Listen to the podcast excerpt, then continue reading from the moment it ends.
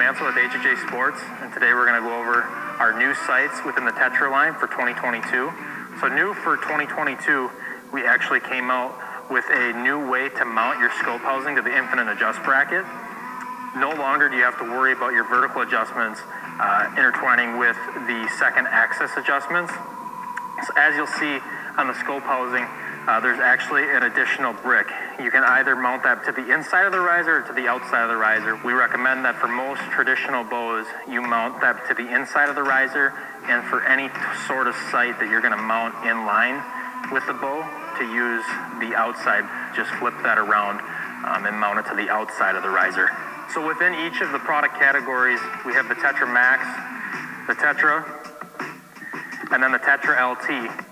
As always, our Tetra line of sights come in four different scope housing size options, an inch and three eighths, an inch and five eighths, an inch and three quarters, and then also our four pin housing, which is an inch and three quarters. We also offer a 10 thousandths pin and a 19 thousandths pin for both single pin and four pin options. On the Tetra itself, we once again have micro adjustments as well as your macro gain adjustments for left and right. For your vertical adjustments on your Tetra bow sight, you'll want to use the screw right here on the infinite adjust rail and the screw below that. You'll just loosen those and slide it up and down. Another key feature on the 2022 Tetra bow sight is the integrated scope ring that has a built-in level. Another key feature on the 2022 Tetra bow sight is the ability to take a 2500 blue burst light. This is an added on accessory, but you can actually put that on there to add light to your pin or to reduce light. With that, we also have mechanical rheostat, which is an, an exclusive feature to HHA on the Tetra line. You'll be able to turn in the rheostat if you want to dim the light, and then you'll also be able to turn it out if you want to let more light in. Also on our 2022 Tetra line bow sights, the Tetra comes in either a fixed frame, our Hunter Edition frame, or it comes on a 4 to 8 inch adjustable dovetail. All HHA products are 100% made and sourced in the USA, and they carry 100% lifetime warranty. For any more questions, please visit our website at www.hhasports.com. Hello, we're at the ATA show at uh, Veteran Innovative Products, uh, an all-American made and manufactured broadhead. So we've got a new one for 2020 called the Combat Veteran 4-blade. As you can see, four blades. Got a lot of the same high-quality materials we use with our original two-blade Veteran, but the Combat Veteran has a different deployment system. How it deploys is you just squeeze a little bit on your main blades, okay? Those compress, and then the broadhead opens. It still has our momentum management compressible blade technology. So the cutting diameter is inch and a quarter by two inches on this when deployed. Uh, in flight, it's one inch by inch and a quarter. Another feature we added this year with these heads uh, is that you can exchange the bone breaching field point tip with a 125 grain setup if you would like. So swap the tip out, get you 125 grains instead of 100 which is big with those Western hunters. And then it's really simple to lock back in place, roll those blades up, and then it's a click and another click on the other side. It's completely set in, will not prematurely deploy, will not rattle free, solid containment, 100% deployment every time. So we've made a lot of good adjustments and refinements to it to make sure that it's guaranteed to deploy every single time. So that's what's new for VIP this year. Welcome back, guys. This podcast is brought to you by RPG Coffee Company, a veteran owned and operated socially responsible coffee company born to support members of the military, law enforcement, and firefighting communities by donating 50% of their profits. The true secret to living is giving. And don't forget to join the RPG Coffee Club today. Don't wait until you run out. Stay ready to rock by having RPG coffee delivered straight to your door each month with our coffee club.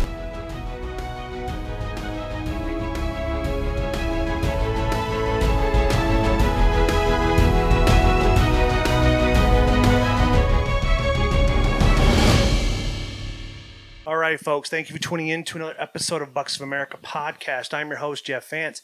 Today, I am at the Iowa Deer Classic in Des Moines, Iowa. My my first guests, because this is not going to be my only stop today, will be is with um, Tyson and Kayla. Now, the star of this episode is going to be Kayla because she is an up and coming archer, and she has had a very unique experience. But then again, she's got an excellent teacher, so we get to learn her learning curve and how fast it got shorted. And then today she's on pace to on being fifth place, or at least in the top five. So, Kayla, why don't you tell us the story behind you getting with with Tyson, getting involved with archery, getting involved with expedition? It's like it's you got to have a whirlwind story here. Well, it kind of started when we first started dating. He told me that archery is his life. And I mean, I knew that from knowing him from before we started dating. But he told me that if I was going to be part of his life, archery is a big part of it. And that either I could do it with him or I would, you know, kind of be left behind a lot, as bad as that sounds. But I said, nope, I'll do it with you as long as you do horseback riding and that kind of stuff with me. Okay. And I said, okay. And he asked me my favorite color. And the next thing I knew, I had an expedition escape with teal, every accessory possible. Oh, so, oh, that's awesome. yeah. And then, I don't know, we started talking about expedition and everything that they do. And he kind of was like, so what do you think of documenting your journey from a beginning shooter I'm like, um, mm, I'm not too sure because I'm a very private person. hmm I don't like broadcasting my life on social media. I don't like people up in my business. But I was like, if it gets more women out there shooting, then absolutely. So he took the he took the idea at expedition, and they liked the they liked the idea, and here I am, a year, almost a year later, and documenting my journey. That's awesome. And uh, I went through the similar thing with the, with when we first started. Like archery has been a big part of my life, and it's like at the time I just switched over to my new uh, my new Impulse 31. This was in 2017, and when she told me that like her story about her ex pawning off her bow and stuff like that. So it's like once we we went and did the whole show route and shot a bunch of different bows to figure out what she really enjoyed, and then she settled on going with that one. So it's like the, it's the Elite Spirit, so it's got the pink string. Well, now it's got Bears colors on it. So and and it's like we got it all tricked out for her and her styles this way. It's, it's perfectly fits perfect to her like a T. I mean, that's pretty exciting that uh, that you guys came together and that's like you've bonded extremely well with that. Now, what were some of like if for a person that's getting into archery, what are some of the things that you had to learn quickly to become like to not hit yourself in the arm? kind of give us a little journey, like what all went transpired to be where you're at today. To be honest with you, it my whole journey kind of got speeded up just because of it's every weekend with him in the summertime. Every weekend we are at a bow shoot or at some kind of show in the fall, or even he owns a bow shop. So learning the whole bow shop rope. So I was in the bow shop shooting when I could, and then every day this summer I'm a teacher, so I have summers off. Mm-hmm. So I was out every day in the summertime shooting. But the first time I ever shot, I have never been more nervous, more scared in my life. Mm-hmm. I I've heard of people smacking their hand, smacking their arms, and that was a big fear of mine. Really big fear. So when the first time I ever shot, he had to tell me to breathe like a million times, and I was standing there shaking. I don't think I ever calmed down until maybe after the sixth arrow, arrow went through my bow, but I was shaking so bad. And then he looked at me, goes, "See, wasn't so bad." I'm like, mm, "Okay." the anxiety is going through your mind here a mile a minute. You know, I've um, if you ever heard this gentleman named Wim Hof. Mm-mm. Okay, so he is a world-renowned um, freak of nature.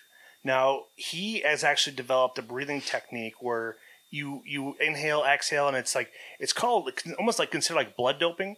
But uh, it's his whole mission started with when his wife committed suicide and depression and stuff like that. So he went on this whole last let's see 1991 she committed suicide until now so last 32 years on trying to figure out how to help people through not going through pharmaceuticals and so he went through this whole breathing process and i've listened to him on every podcast he's been on but he's very uh, very interested to listen to because he's he's got a couple he's got several world records he's summited everest twice and what makes him so unique is that he he did it in just boots and shorts That's crazy. yeah, that's it. And he he does trips up to Mount Kilimanjaro. He brings people in their 60s and 70s that follow this type of uh, regiment, and they just manage to make it all the way up to the top and back. But it's like somebody should look into. And he's got several exercises on YouTube that helps with that control and the breathing, especially when you've got a, a, a monster buck coming through you or you get really excited. You know, I've been shot at enough times because I play I play paintball, so it's like you you hear the impact and all that stuff like that. So it's like your adrenaline dump doesn't hit as hard as it would if somebody that hasn't you know, used to it. And Tyson has his own experience with that with being in the military. So you you learn to adapt to what's going through here. So I think this is a good time for Tyson to chime in. So what was she like as a student? As a student, because she's still learning. Um, so I've I've actually been a I'm certified as a USA Archery Level One, Two, and Three SDA coach. So I've done that training course. So and teaching new shooters, um, and you know new techniques to advanced shooters. You know, of something to consider so they become a better archer. That's that's not new to me. Yeah. Um, so it wasn't as difficult from my standpoint of view because it, it's just like teaching any other new shooter, you know, new archer.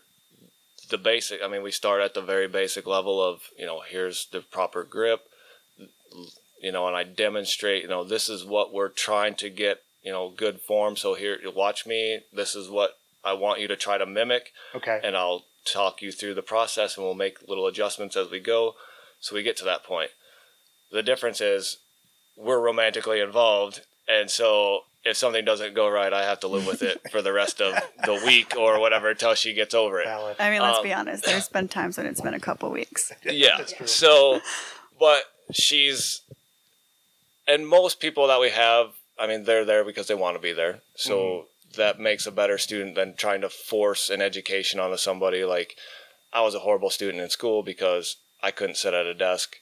You know, I wanted to be outside. I wanted to be doing things other than being educated. Mhm. So things like archery and rifle shooting, gun shooting, that that's my interest. So obviously I'm going to focus on that more.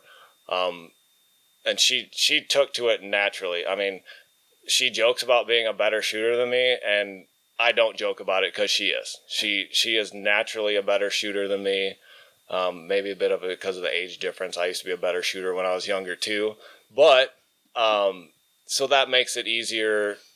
And her the biggest issue, and it's not an issue, is just getting her to relax. She's out of her comfort zone a lot with me, Yeah. which says a lot about her anyway, choosing to be with me to put up with the things I put her through. But uh, just even today, she was mad because I made her shoot at a, you know, basically a state level shoot at an environment that we're not used to shooting in. We're not in the open like we normally do outside 3D. Yes. Um, where we do shoot inside 3D, it's normally just us and a few other people, so there's room to move around. You're not confined to a small shooting lane. Where here is you're standing shoulder to shoulder with the box next to you. The lighting's different in this facility. The targets are different than we're used to. And the people Uh, are right behind you. Yeah, and there's a whole. You you've seen the facility. There's a Yes. whole section of bleachers two feet directly behind you, with everybody watching you. So completely different than than what I put her through last summer. Um, and it started off rough for both of us. I'm not gonna lie. Once she got herself calmed down and just used to the fact that everybody was watching her shoot, she kind of blocked that out and started put things together. And we finished a lot stronger than we started. So she just has the natural ability to be a good student. She doesn't take what I tell her as criticism. You know, it's we're doing these things together to make you a better archer, to make me a better teacher, coach. Because anybody that has kids, especially, and spouses that you're trying to go through this process with them, the hardest people to coach is the people that are absolutely the closest to you. I've, that's been my experience with our kids, um, with her, um, with close friends. So it, it's almost easier for me to like grab one of my other good friends and be like, trade me kids so we can coach each other because your kids won't listen to you. Anybody that has kids know your kids don't listen to you very oh, amen well. that. So it, it's easier to coach somebody else that you're not as familiar with because you don't have to deal with the repercussions after the fact either. So, but we're getting better about that. Kayla's always been great about it. She takes the advice that I give her and actually implements it, not just I can do it my way, you know, and she's she's a good student. I couldn't ask for a better student or relationship, I guess. So we'll throw that in there too. That's very true because there was some big news that happened here a few months ago. We saw the pictures of that fancy dancy ring. Yeah. Yeah, congratulations on the two of you. It's like when's the when's the big date? Uh, we're going to Disney this summer, so it's not going to be to 2023. Oh, there you go. Nothing wrong with that. a good time to plan because we did everything in, in a year, and it was very not necessarily stressful, but it was like it was a lot of uh, a lot of accurate things. She was all stressed. I was like, I was just there for the ride. It's No, usually how it goes for the guys. I haven't. Well, I have thought about it, but trying to focus on one thing at a time and Yeah. Unfortunately, it's going to come right at the beginning of deer season. I believe we're looking at a fall wedding. So so I hope you're available in October. yeah, See, we're looking. we were smart. We did it in September, so this way there's no excuses. That's the busy time in the shop, though. It slows Right. it down for a, a tiny little window right before the rut. We got. We're just going to plan it out and do the best we can, and so the shop will be closed on Saturday and probably open on Sunday again. that's the joy. That's the joy of the small business. That's I, I completely understand that. So now this was uh, so last summer we got to meet at the first time in Tomah Sparta, and that was fun. And like, and you, you guys went back and forth on how you were competing with each other and such. Now, what was it like? Like, was this what, what meeting in, in uh, Tomah Sparta? Was that one of your first big 3D archery shoots? That was my first shoot ever. really? Okay. Yes. So I was honestly really nervous about that shoot. I didn't know what to expect. And when you think of sport competitions, you think of people saying, "Oh, I'm going to be better than you," you know, just trying to be the best and not really wanting to be there for the other competitors or the other teammates and all that. Mhm. So when I got there and I realized that the practice range was in, right in front of everyone else, I was like, "Tyson, I'm not doing it. I'm not I'm just going to go for it." He goes, "No, you need to practice like, but everyone's watching me." And when a female walks into an archery range or a you know an archery shoot, they get noticed because you don't see a lot of females at, Correct. at the shoots or at the events. So that made me even more nervous. And the fact that I at that point I was only shooting for two or three months at that point. I started Okay. right after spring break last year, so I haven't even made it to my year mark yet. So I went to that shoot and I was like, I'm not going to shoot in front of all these people. And Tyson's like, you need to at least try. So I sucked up my pride. I got in the practice range and I shot two. And I'm like, okay, let's go. Get to the first, the first um target, and it did not go well. It completely missed the target. But this old man that we were shooting right behind, he caught up with us and somewhere else along the Right. along the we way. shot in front of him. He came up behind us. is Oh how- wow. But she had actually shot between the legs of a antelope or deer, whatever the first heart was, and stuck her arrow in the tree behind it. So we didn't have to Uh-huh. go find her arrow. And the old man came up and started talking to her. And I told him, I'm like, yeah, I missed the first target. And he goes, you know what happens to the best of us? He goes, just keep going. And then as I kept going, I'm like, okay, so it's not just me. You know, I'm really, really hard on myself. And I got through that course and I found out I was only like seven points behind Chris Ham that day. And Nice. Chris Ham, you know, big deal. Yeah, yeah. So I got, I was really proud of myself for being my first shoot and only being seven points behind him. And then I didn't shoot the scramble that day, but I was back watching everyone. I'm like, you know, this is amazing. You have all these people competing for the same thing, and not one person is making fun of someone. There's not one person mm-hmm. saying, "Oh, you're gonna do, you're gonna do crap." Except for when you, when when Jake Mansell misses a target. Yes, well, you know, that's Jake. But We weren't making fun. We were laughing with him.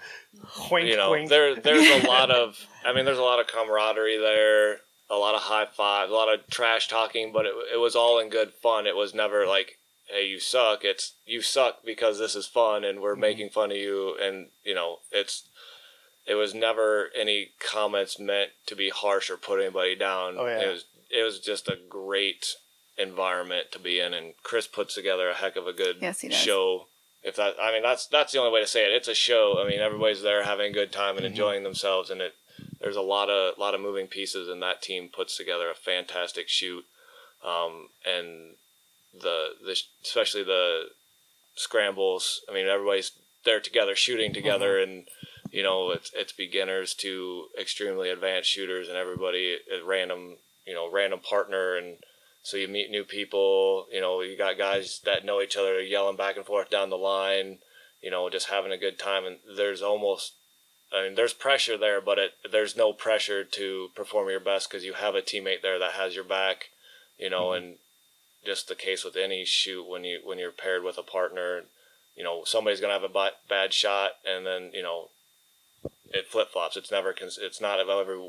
always one person with a bad shot, and you got your teammate there to carry you, you know. Mhm. So it's a it's a neat environment for sure. Yeah, and, and my that shooting that scramble was the first time actually there was money involved with it. So there was a whole a whole experience for me myself there, and I got to shoot with the, uh, Miss Schroeder, and I had to, your Tyson was just a couple lanes down, and Seth and all these guys, and it was just a lot of fun. And then, then after that, every time there Chris had a scramble, it's like I didn't have to even sign up. It's like my name's already right there. Just got to pay whatever I need to be to get in the fee and do it. And it's like I just have a lot of fun doing it. It's like I don't treat it like a competition because it's like I'm only shooting against me because like I know Tyson's shooting, so it's like I, I if I get at least thirty points from him, it's like I'll be all right. You know. You're making me sound way better than I am. And like that's the same thing. Chris sends me a message ahead of time. Hey, we're having a scramble. You want to be in it? Of course. I don't know why you even ask. Yeah. I know I'm not going to win. I'm not that great of a shooter. Uh, mediocre at best. Um, but I enjoy it, and I will gladly give up my money to go to a good cause like HHA USA, and the other half or whatever the percentage is that goes to the guys that win it. They deserve it. They put a lot of hard work and time into that. Um, I can't as much because we're busy in the shop, so I end up shooting other people's bows more than my own, and I don't put in the proper amount of time to be a world class archer, whatever you want to call those guys. But some of those Yeah. guys can just flat out shoot. It's Yes, amazing, and it's it's an awesome experience just to be on the lane next to those guys and watch what they do. And I'm always picking up stuff from other people. You know, I've been doing this a long time, but they they're definitely I learn every time we do something like that. So very cool. And that was also something I noticed that, and that was my fear is if I were to do the scramble, I'd let my partner down. But when you were watching the scramble, you had shooters at every single level, and those shooters that are there and they do absolutely the greatest that they want they can, the ones that are normally winning, they don't care if they're partnered with someone who is brand new. They encourage them, they give them tips and pointers, and then they just shoot and they have fun doing it. And that was really amazing to watch, and it really opened my eyes to the sport of archery because I'm always like, uh, if I'm going to do it, I'm going to be, be the best. And when it comes to archery, you don't have to be the best. As long as you're learning every time you shoot and you're having fun, then you're winning. Yeah, exactly right. I think that's the best philosophy to have when it comes to archery, unless you go to the next level. Like I, I from that event, I met uh, Dan Schroeder, and he invited us to the S3DA shoot, and that group of kids, the boys and girls, were highly competitive. The amount of shit talking back and forth. Like I, I recorded a couple podcasts with I, with the gal that w- took first place, and the other gal that was with the podcast, she took fourth place. But those girls were shooting spot on. Like the one that the girl, the gal that took first place, didn't miss a shoot. Didn't miss a shot. She got a couple of 14s, but all 12s. That's but she- amazing. but she- I think she was going to graduate this year out, and then she's going to go off to. I'm not sure if she's going to stick. I think she's going to stay in Stevens Point. But a lot of kids were like looking to go to get picked up and go down to Texas A&M or go someplace else. It's it's a unique experience because you get to network all these different people there, and uh, you can't go wrong with meeting everybody there, especially like hanging out with Chris. It's like it's just like it's just the energy he exudes, and it, the, mm-hmm. it's just very calming. Yes. Like there's not a competition. it's it's just all peace. Yeah, people just gravitate to him, and just his voice is like, hey, it's he's got a loud voice, but it's super calming and like, let's go hear what he's got to say, and like he's just a mm-hmm. cool person to be around. But kind of going back what you said is, you know, you're always just if depending on your philosophy, and I'm I'm the same way. I'm competing against myself. You know, I I shoot for fun. I don't shoot for money. I'll gladly pay to get into a shoot and give it up to somebody else to win it. But like I said before, but I mean, I really just shoot to have fun, to enjoy my time with Kayla and our kids when they can come with us, um, and our friends. You know, and it's it's not a competition for me. Um, it's kind of you know my normal life philosophy too is just be a better person than you were yesterday. You know, and so and then that I that goes right into my archery, and I'm I'm sure hers is the same way. I think. yeah. Yeah. So, uh, yeah. So I mean, I feel a little added pressure, I think, just because I am now an expert shooter for Expedition and I went started at nothing. So I, at first, I felt like I had to prove myself, but now I don't feel that way. So then after Tomah Sparta, how did everything progress from there? It just got better and I started beating go to all Tyson. the rest of the shoots. Oh, yeah? So it was, hey, we don't we don't have our kids this weekend. Uh, what do you want to do? And she, well, there's already the shoot in Wisconsin. We're going. She already had it planned. Like she wanted to be at every single one after that too. So we, I think we missed two out of the eight. yeah, because we year. went to the tech. Yeah, we ended up doing You the went to. Michigan, yeah, I saw that. So, uh, yeah, it's her dragging me to shoot and me paying for it. So, I mean, you're the one that wanted me to start, so Right. yep, I created a monster. That's nothing wrong with that. Now let's let's lead into your hunting season because you before we before we record, you're discussing your your your first animal you harvest with your bow. Why don't we, why don't we break down that experience? Oh, it was pretty much back to the first time I ever shot my bow. So I was getting frustrated because we had been out multiple times before and it seemed like wherever we went, no matter what hunting ground we went to, or hunting spot I should say, the deer always showed up on the cameras at the opposite one. Okay. So I was getting frustrated with that and we had maybe, I don't know, 30 minutes left of hunting. And this pheasant kept coming in and out of the corn. I was getting really frustrated. I'm like, I'm not going home empty handed today.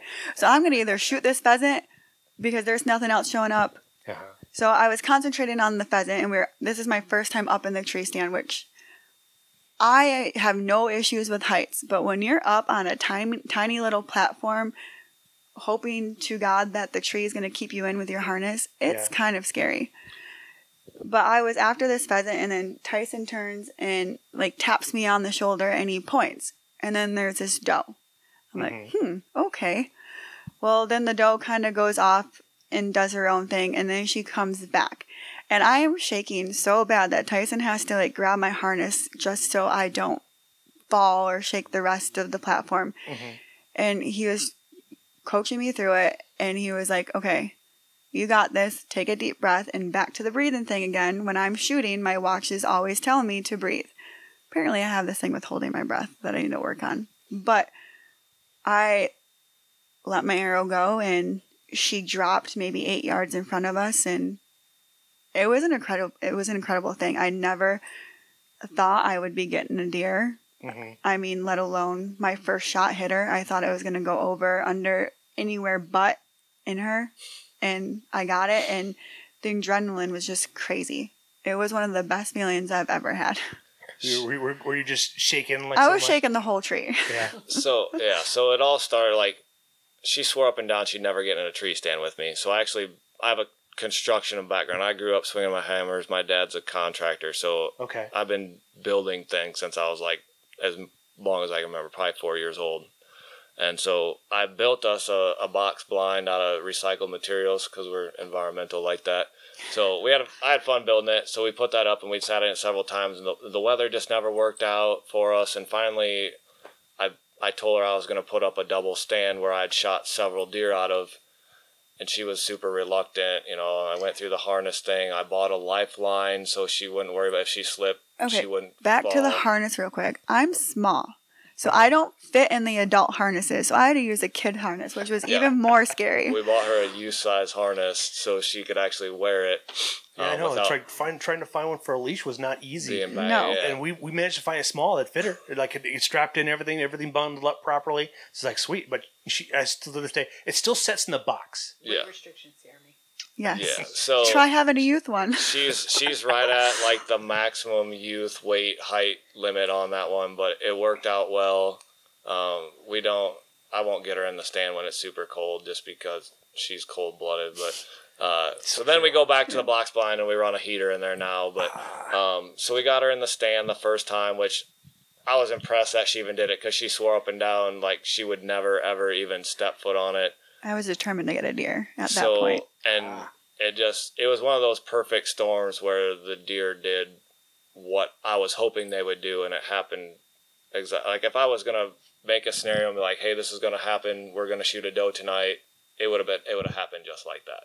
Perfect. So, but she, so she shot this doe, and it it directly in front of us. It was 22 yards, and I told her distance, smoked it. It ran down towards us to our left, and it ended up eight yards from our stand, basically, and, and dead. No, no tracking, like perfect. She turned around and looked at me. She's shaking so bad. She goes, "I'm freezing," and it was like Uh huh. it was probably 45 degrees, sunny out, no, not much wind. Like it was perfect conditions. This was been early mid mid November. It was the end of October. End of October, Okay. like towards the very end of October. And I just look at her, I go, that's the adrenaline. She goes, no, it's cold. I'm like, I'm sweating in what I have on. I'm like, you have a straight 100 shot of adrenaline going through your body right now. How cool is that? And she just rolled her eyes at me and goes, whatever, I'm cold. so, uh, yeah, it was it was a pretty awesome experience for both of us. Um, what ended up happening where this doe had wandered off before, a huge buck that I have a history with of not killing came out. He chased her out. He came out after she had shot her doe. She's all shaking, doing her thing, you know, and sat down. And this huge, and I was like, just wait, something pushed her out of there for a reason. Because she mm-hmm. came running out when she came back out from the brush and stuff. And I was like, just wait, there's going to be a buck coming. Something's going to happen, you know, and this pheasant that had flown down there earlier was all making all kinds of noise and flew back out. And I go, watch. And this huge buck, he's probably 165, 170 class buck, came running out, nose to the ground, and he hit her scent trail where she had walked out of the corn Yeah. and ran up in the corn. And I, I looked at her, I go, stand up, get ready, put another arrow on. We're going to Yeah. start this process all over again. Remind you, I'm still shaking. She's still shaking like profusely. And she's like, What do I do? And I go, If he comes back out, which I'm pretty sure he will, he's going to come right back to us. And mm-hmm. sure enough, you know, full run out to directly in front of us, about 25 yards, pretty much to where she shot her doe from. And before we even started this hunt earlier, the wind had been blowing from our back. So not ideal, blowing from our back to our front left, about 45 degree angle. Okay. And I told her before we even started, I'm like, if something comes out and they're going to hit that scent trail and we're going to be busted. So if we have to shoot, we have to shoot to our right, you know. And he came out and he hit where that wind was crossing and stopped on a dime right in front of us at 25 yards and looked directly at us. She was already at full draw, you know, and I'm trying to creep behind her because I'm, I might stand was slightly behind her and off the side of the tree a little bit more Okay. you know so i was like get ready to shoot you know and i shot wasn't good. I hit him high in the back. He ended up surviving. He came back on trail camera and you know but he survived. That's the second time i've missed theoretically missed this deer in two years. And we got him on trail camera after gun season after the january season. So he's still out there. So i mean we put a lot of time in the stand, a lot of time shooting. Um, this is just for everybody. Things happen. Deer do deer things. Bows do mechanical things, and you just don't always put it together. But we still got another opportunity at him if he makes it through the year. So now we know specifically what deer we're wanting. We've had pictures of him before season, and she was swore up and down she was going to kill this deer. Had I not been shaken, So, so I told her, you know, if it if it happens, you know, we're gonna make. I, in reality, normally at this place that I hunt, I kill five six deer a year between gun and muzzleloader season, or not gun, bow and muzzleloader season. Yeah. Uh, we took two deer off it. I shot a, a pretty decent buck um, from a different part of the property and her doe. But we spent a lot of time specifically for her to try to get her that first deer and then try to get her a buck because I shot my buck um, like a week after that. I went out on my own when she was at work or something. I had a day off and ended up shooting a buck that was pretty nice. Um, and he's hanging on our shop wall in a Euro mount right now. But um, but then it was back to trying to get her a deer through the end of the season and the weather didn't work out for us the deer didn't cooperate but you know we're now we're together we're learning the tactics of how do we hunt two people together so we put up some more double stands um, so now it's not me coaching her anymore as much as learning how to cohabitate in a stand together and learn the two hunts and hopefully we'll probably get into some filming now that we know she can kill deer and I can kill deer.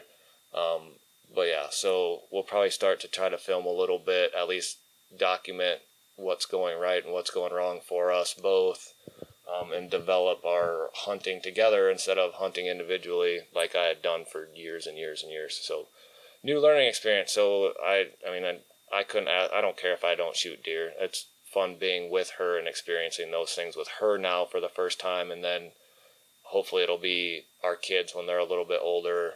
We Um, already took the youngest out with us this year. Yeah, the youngest How'd one, she get along? our our eight year old tagged along and in the box blind, so snacks and video game and phone, you know, kept her entertained. But She- every time we took her out, the weather was super cold and the wind was blowing directly in our faces into the blind, which is great for hunting, but not when you're trying to keep an eight year old entertained and stay warm yourself. And so, but yeah, that's we have a lot of growing as a family of hunters, hopefully, to do. So it'll be fun. And she did say she wanted to bring her bow out next time, so that's a exciting. good thing. Yeah, so hopefully, maybe we'll get one of those pheasants to pop out. And, There you go. I did never see that. I never saw that pheasant again that year, so Someone we got shot by by by a hunter or something like that. Yeah. I, I had a similar situation with that here back around uh, beginning in December. I was I had I didn't even know there was a roasted uh, turkey about thirty yards behind me, and all of a sudden here hear it drop down. It scared the bejesus out of me. And it's like he, we, him and I stared about five minutes at each other, just like he's trying to figure like I don't recognize what's up in that tree right now. And he, he'd walk around and stuff like that, and you you could hear him. You could hear uh, I think it was her. She was chirping and stuff like that, and then as the day as the morning went on, like where I was sitting at, I had four bucks walk out in front of me, but they're like four and six point. Really too small that I really wanted to shoot. I had three of them walk out. I had probably a dozen does walk out in front of me. And it's like right when I knew like the bigger ones were gonna start showing up, this turkey just does something stupid. It flies towards all of them, and it just shifts everything away. And then as I'm watching this buck chase this doe, that turkey spooked all the other bucks, and the one I wanted to shoot just took off down the valley. Of course, It's like son of a gun. And it's like it was I was probably a good sixty yards away from it. So it was probably at least a one fifty class buck. And it's like, well, you know, he ran off, he survived. I didn't didn't hear anything, didn't hear didn't hear anything crash because I was hunting with a friend of mine that was like like three or four hundred yards away. We positioned ourselves this way that if I see something that, that he could possibly see or vice versa, we could, we could communicate something like that. But uh, yeah, those those become a nuisance. But uh, when Alicia and I first started hunting, we get we did we did the blind. We just had a simple Ameristep blind stuff like that. And the buck I have on my wall now was the first experience she had when she came in. When, when we first sat the year prior, this would have been 2017. Uh, 17. so then 28, because 2017 when it came through, we were hunting and, and we were was hunting in Rochester, so it's like we are still dating at the time, making that commute back and forth. But it, in the in the county it was, and it had to have four points on one side, but three and two. So I was like, well, it was just one of those things where we couldn't do anything. But his nose was down on the ground. She was grunting everything. And then all of a sudden, he spooks up three does. Just run all back and forth. We're just like, take one for the team, take one for the team. Just kind of walk by us. Never did happen. But uh, then, then the following year, we, we he came in, 80 yards out, managed to make him all the way down to 26 yards.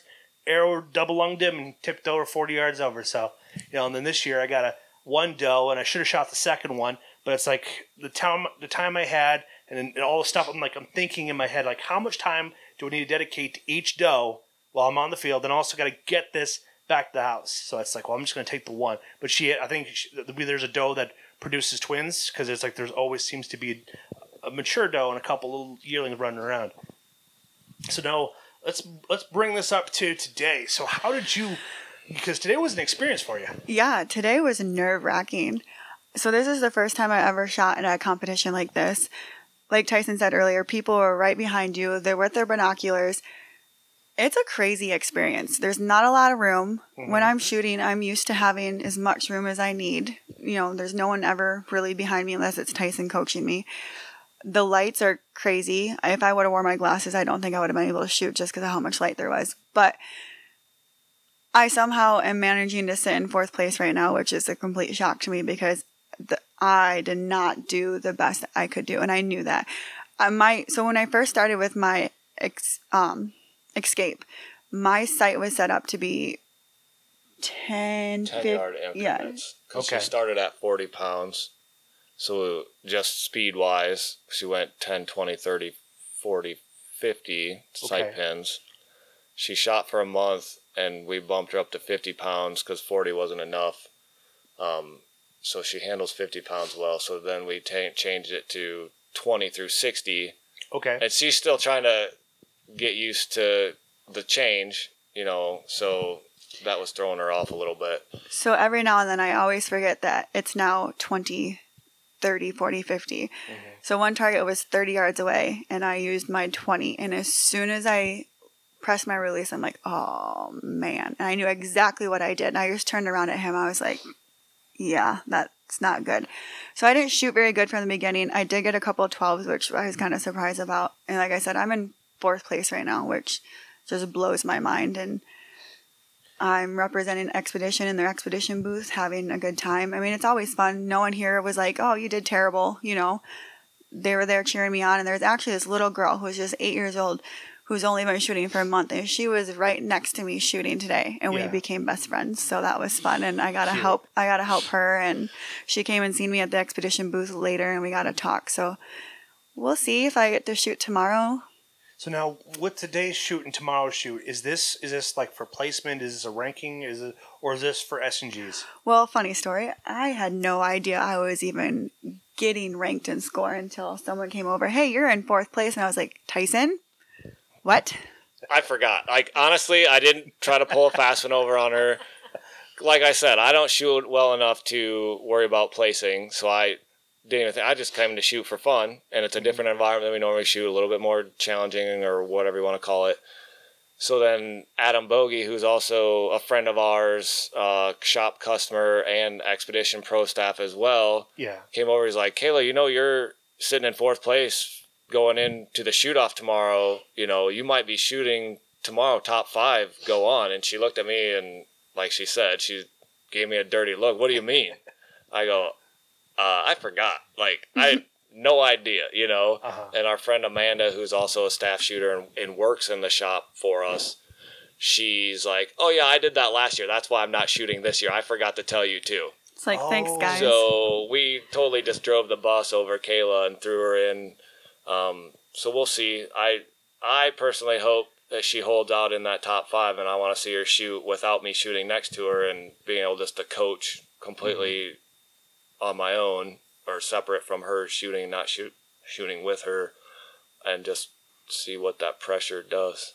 I mean, I also haven't shot in a month because someone tried dying on me. Yeah. But um, Yeah, you did have so, you did have a rough spurt there. We had a little medical scare. I mean, it was worse for everybody else than me, I think. So. and I'm still dealing with the shoulder injury. So the Yep. fact that I'm in fourth place right now is really surprising. And yeah, it was just a big learning experience today. It's a different kind of shooting that I'm not used to, you know, the bright lights and having everyone right there. So it was neat, but terrifying at the same time. Yeah, because uh, what did you shoot that scrambled there? And uh, when, when all of us were in that in the. Good thing you weren't there because it was like it was nuts Yeah. all the way across. No, I did- Elbows. It was, it was tight. I did not shoot a scramble at all last year. So when Tyson told me he was going to sign me up for shooting today, and it actually wasn't Tyson, it was our friend Mike of ours. Um, his, his name is Mike, and he signed me up, and I was like, I hate you both right now. But yeah, I never shot a scramble last year just because I have a lot of I put a lot of pressure on myself. And then when I started sh- when I started shooting bad this morning, I'm like, oh, this is not good. And I'm one of those people that I practice every day, and the fact that I haven't been able to shoot in a month got in my head, and but I did something right. So So what happened to your shoulder? You said you're you're covering from a shoulder injury.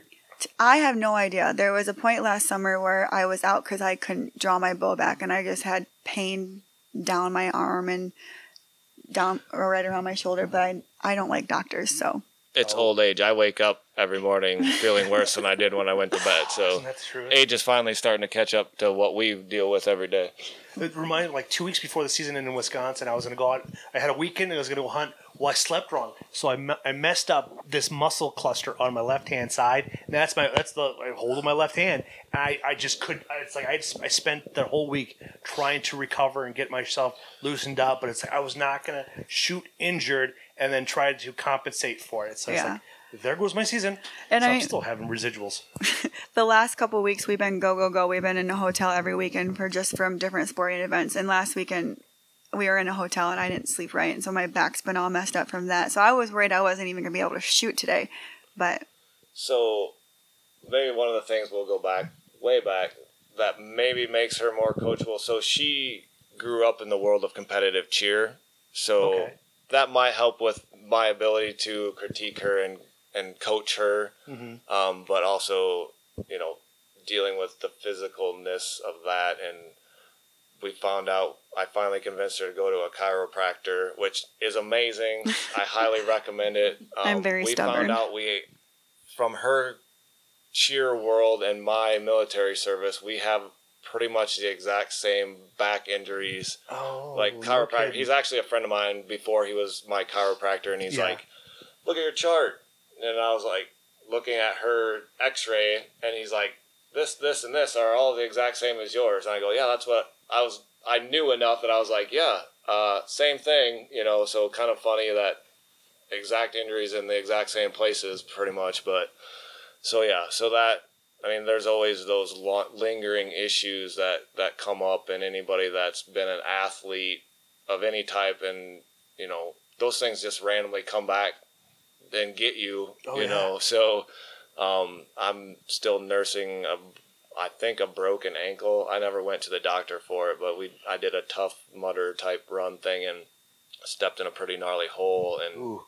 and my my ankle physically snapped and there's like two miles left and I finished it and it, I didn't go to the doctor for it but it like I've dislocated the same ankle but it wasn't the same type I think I actually fractured bones in it and I just Okay. stuck it out you know and And then we went to the tack. and then yeah then two a week later two weeks later we were climbing around a mountain in the tack and then I still try to run and stuff and just fight your way through it but then today one of the targets has like a slanted board and Uh-huh. it, it's my left ankle and that's my forward foot and just standing on that like re-aggravated here i thought it was almost pretty much done and then that kind of issue comes up and whatever. I'll fight my way through it or deal with it but yeah it's weird how and archery's not a physical sport but anybody that does it will tell you that's complete opposite. It is very mm-hmm. it's hard on your body you know not necessarily the moving from target to target but just that the muscle groups you use to draw a bow Mm-hmm. uh, and hold your bow. I think the only other sport that actually that I can even think of or know of would be like swimming, Yeah. and then like maybe carpentry, like swinging a hammer in just weird positions you put yourself in doing carpentry type work. So anybody that thinks, oh yeah, you're just picking up a bow and throwing arrows downrange, it's it. There's It's more. breathing, there you know the form of it, and trying to do it repeatedly. Anybody can do it once fairly well. It's doing it consistently, repeatedly, shot after shot after shot.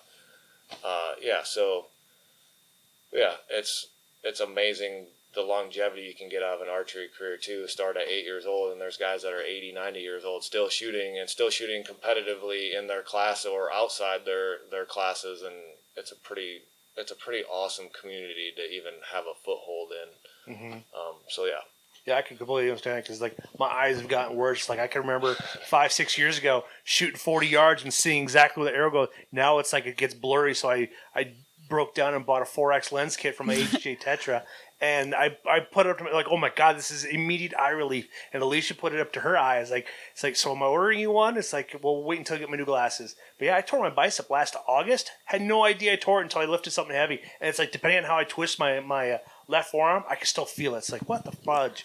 Yeah, It's like getting old sucks. agreed. yeah. But it that's the cool part though is like also with archery you can get in at any age. She's yes, it is. I won't tell her age. Younger than me by a few years, but she picked it up and started at her age. You know, there's kids starting high school age. There's people much older than us that Mhm. we get started. Um, we see a lot of those through the Dust Off Project that we do. I don't know if we want to talk about that again, but our veterans nonprofit. So we get retired military people or, you know, injured or whatever coming to us, but they're, you know, my age, 41, 41 now. Yes, you're Yeah, 41. 41. Sorry. I don't remember how old I am. That's how old I am. I don't remember now.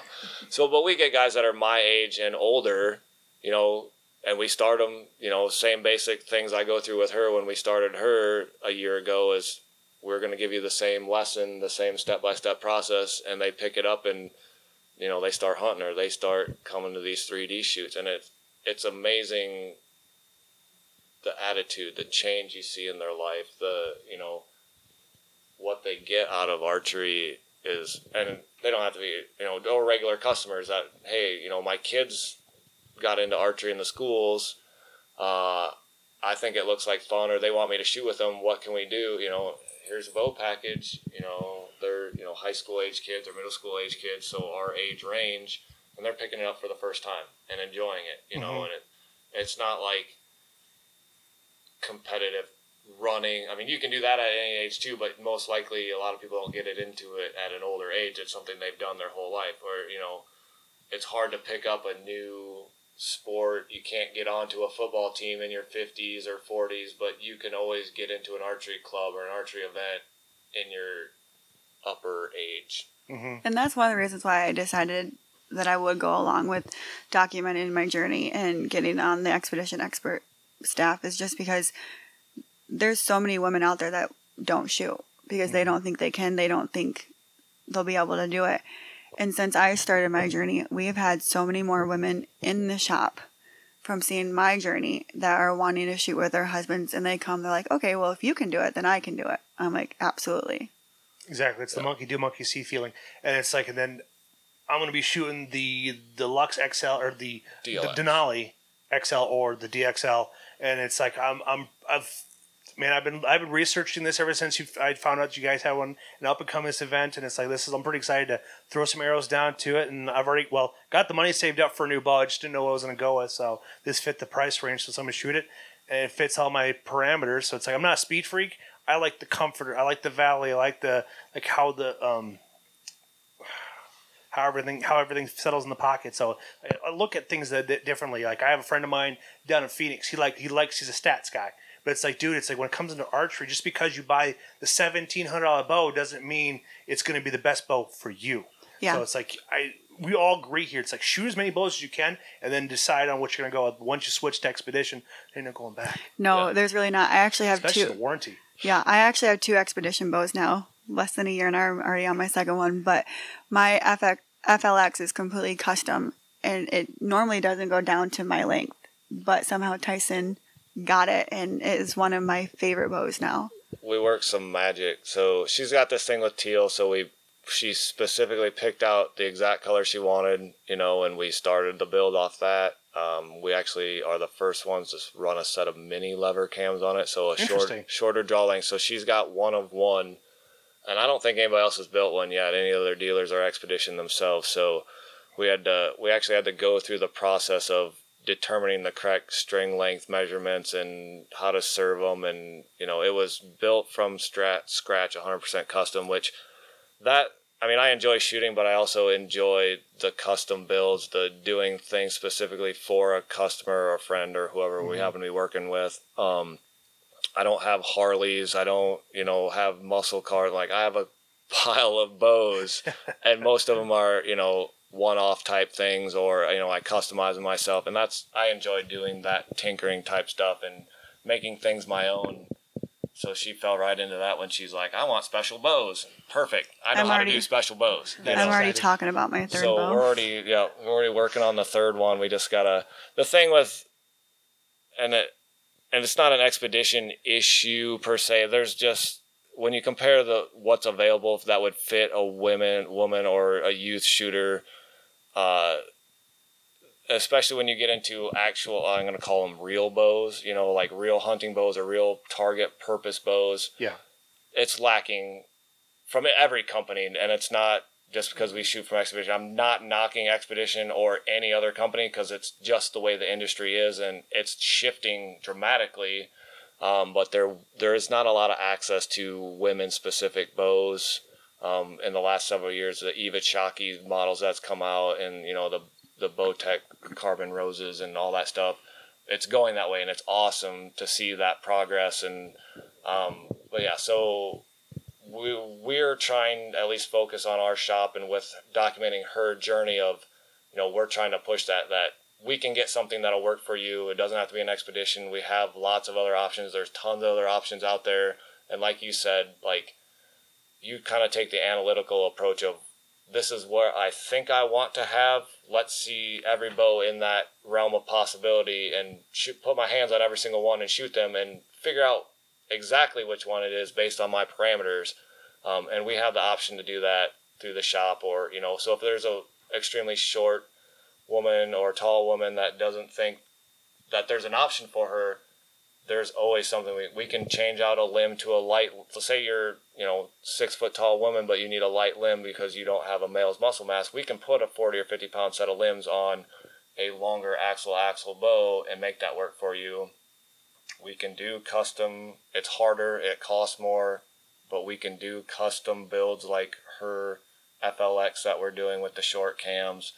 Um, just because you have to switch out components because they aren't original components. So there's options that we can do, but there's a lot of other great multi-size bows that fit a large number of people that we can put you into and customize them the way you want them also. So you're not stuck with a cookie cutter by any brand or any manufacturer. You're not stuck with the cookie cutter option. If you like to play around with things and you want your own colors, we can do all that stuff too. So it's uh, archery is an individual sport and you can put as much or as little into it as you like and get what you want out of it in return. Is the FXL is that a 2022 or 2021? 21 launched in 21 still carried on in 22 Okay, because I know with all the supply issues and stuff like that, it's Yeah. like aluminum we got to work with it. Yeah. aluminum riser bow so it didn't fall into the x series um, supply chain issue so they're they've always been in production fantastic bow for men or women um, and a lot of women can shoot that without modification just kayla's extremely short she shoots a she's five foot five shoots a 25 and a half inch draw um, Amanda, who shoots for us, she's Same height. same height, but she has longer arms. She shoots a 26 and a half inch, so she would have fit that bow without any modifications and having to go to the smaller cam. So it's just and like and every bow fits everybody differently. We try to, you know, we can measure you and get something fairly close, but it, it goes on your feel and we can tune from there. So yeah, it's just it's a fun experience. I love working one on one with people like that and giving them exactly what they want and just seeing how much they appreciate you doing exactly what they had asked for. Um, we recently went through that. We were trying to make a single cam smoke, which was Interesting. very very cool. So I have I had one set of cams that was off. So that'd be like the original Expedition X Ring series single cams. Okay. I have one set of those that I was keeping as a backup for myself, and I had a customer approach me that he's a fan of single cam, as am I. So I couldn't tell him no because I wanted to see how this would play out. But he approached me of, I want to build a custom single cam because those are kind of going off the market because new two cam bows are becoming just as smooth as the single cams used to be and way faster, which everybody wants smoother, faster. So, but he's like, what can we do? You know, and he saw the new smoke had launched and he's like, can we build a single cam smoke? I will try, you know, and I, I told him from the start of, uh, Mr. Gardner, I don't know if this is going to work because we have to put it together before we test, you know, so we can test it to see where the draw lengths are going to end up at and the draw cycle and got it all put together, was mocking, using a mock set of strings before we, and I, it would only go to 27 and a quarter inches, 27 inches Okay. at maximum length and we needed 29.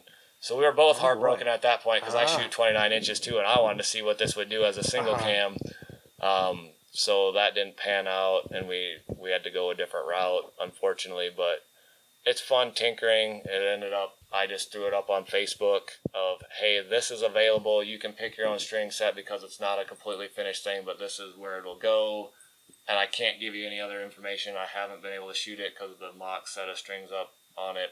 Yeah. Um, but this is what I think will happen. You know, and within an hour of having it up on our Facebook page, it was sold to another friend of mine who's short male.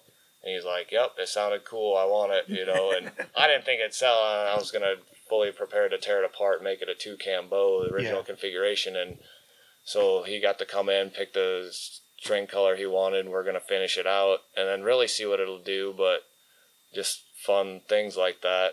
But if anybody else is listening, no more single cam hybrids because the parts aren't available. Not that I wouldn't love to, we just can't. It's not a not a thing we can even do because there's no more parts. Yeah. I completely So- understand that. So, is there anything you want to finish off, Kayla, before we wrap up here? No, I don't think so. Hopefully, I do well tomorrow. That's very true. The only other thing I gotta say is so it's challenging enough for her to live with me, but I also she took on the responsibility of our our shop Facebook page and the Dust Off Facebook page I mean, we mm-hmm. both do a little bit of content on there, but she has definitely been the driving force behind getting these service member stories out through the Dust Off page and promoting uh, our shop and all the expedition shooters that shoot from our shop and customers that we've put into new bow packages and you know all our new women and kid shooters that we've seen lately has been phenomenal. And a she's bringing them in her and amanda especially. They see that women are shooting from our shop and chantel. Um, so they've been drawing them in. I've been setting them up and uh, actually kayla and amanda have taken on a lot of the responsibility of coaching the women they're just more comfortable i'm not, I'm not I'm not intimidating, I don't think, but Yeah, are. women are just more comfortable around other women shooters. So she's taken on a, a ton of responsibility for the shop. So you've seen kind of a new look to the Facebook page of Fun Friday Facts or whatever she called it. Fun Uh, Fact Friday. Fun Fact Friday, you know, and she's always like, take a picture, you know, if you set up a new kid with a bow and I'm not there, take a picture, you know, get, and we want to see what we're putting out there for people and show that they're, you know, we're getting adults in, we're getting kids in, you know, and, and show what what's out there. And it, you don't have to come to our shop, but go visit your local. Obviously, no, not everybody's going to drive to Little Podunk, Denver, Iowa. We love it there, but you know, we realize that the audience that you have isn't going to. Everybody's not going to drive to our shop, but go visit your local archery shops. Support your local businesses for sure. Mm-hmm. We love our local ice cream shops and restaurants a couple blocks from our house. Absolutely. If you come to our shop, we're going to recommend you check out these other places in town. And we encourage everybody to go visit your local archery shops, gun shops, food places. Support those local businesses because, as we've all seen in the last two years, you know, everybody needs all the help they can get. So, Yeah, the attack on small business is very obvious. So yeah, please do what uh, do what everybody does. Nice thing is, like my audience, like a, I have a big draw here in the Midwest, so it's like I'm hoping that those who list this episode or when I when I post it, because I always put a blurb in there about um, uh, the Dust Off project. So we've seen I've seen re- return on that where people have reached out to you Yep. either through me or somebody else and getting We- the bow was donated to you. We actually have a guy waiting down by the booth right now for us to receive a dust off project bow that was donated from one of the clubs at one of the HHA shoots we were at this summer. Probably So- one of the bows you brought back for us. You could I was wondering 'cause those like, those chrome martins, you know, the Yeah. really fancy with the shoot through string sets, Mm-hmm. target bow. He specifically asked for a target bow, and I said, "Boy, do I have a deal for you." I brought that down so there. yep, it's actually sitting down there, but uh, I forgot what I was going to say besides that. But yeah, so you know, support support the local business. You know, if if you're listening and you don't know your local archery shop or don't know of any in the area, you can get on the expedition page if you're looking specifically for an expedition. And pretty much, as far as I know, every other they have a dealer listing. Or reach out to us, and I'll do my best to find your local expedition dealer for you. Because I don't know if all of them have made it to the website. They've added a ton in the last year or 2 Um, or HHA products, of course. We love Chris. We love HHA. Support them. Um, yeah, we And come shoot with us this come summer. shoot with us. Come Yeah. see us. We're gonna be we're uh, up in the air about one because we leave for Disney the next day, but we're for sure five of the six shoots we're coming to. Plus the banquet when that goes down. If you listen to HHA podcast, Chris has been talking about that Mm-hmm. quite a bit lately. Um, we have a lot of great and we have local ones. Yeah, Blackhawk Archers. Of, yeah, Blackhawk Archers. If you're in the, the Iowa area, we put on a, a great shoot. Um, there's a lot of fantastic clubs around Iowa, specifically very old clubs. Iowa Bow Hunters Association puts on the fall festival. Um, just amazing place to live and and be able to reach out to these other shoots. Um, and one more shout out to all our Dust Off Project corporate sponsors and donors. We could not do what we do for veterans without your help, your support, even just getting our name out there so other people become aware of it and bringing us veterans and now law enforcement, uh, first responders, firefighters, correction officers are also fall into uh, eligible recipients of Dust Off Project bows. If you meet the requirements, if you don't know what those are, contact me. Uh, we'll go through that with you. Um, but yeah, everybody's welcome in our shop. So you want to come into the shop specifically, door it's open door when we're there working, and we'd love to see you all. Beautiful. Thank you for you two for coming on the podcast. Thank you. Let's go shoot this DXL. Yeah, Yes. let's do it.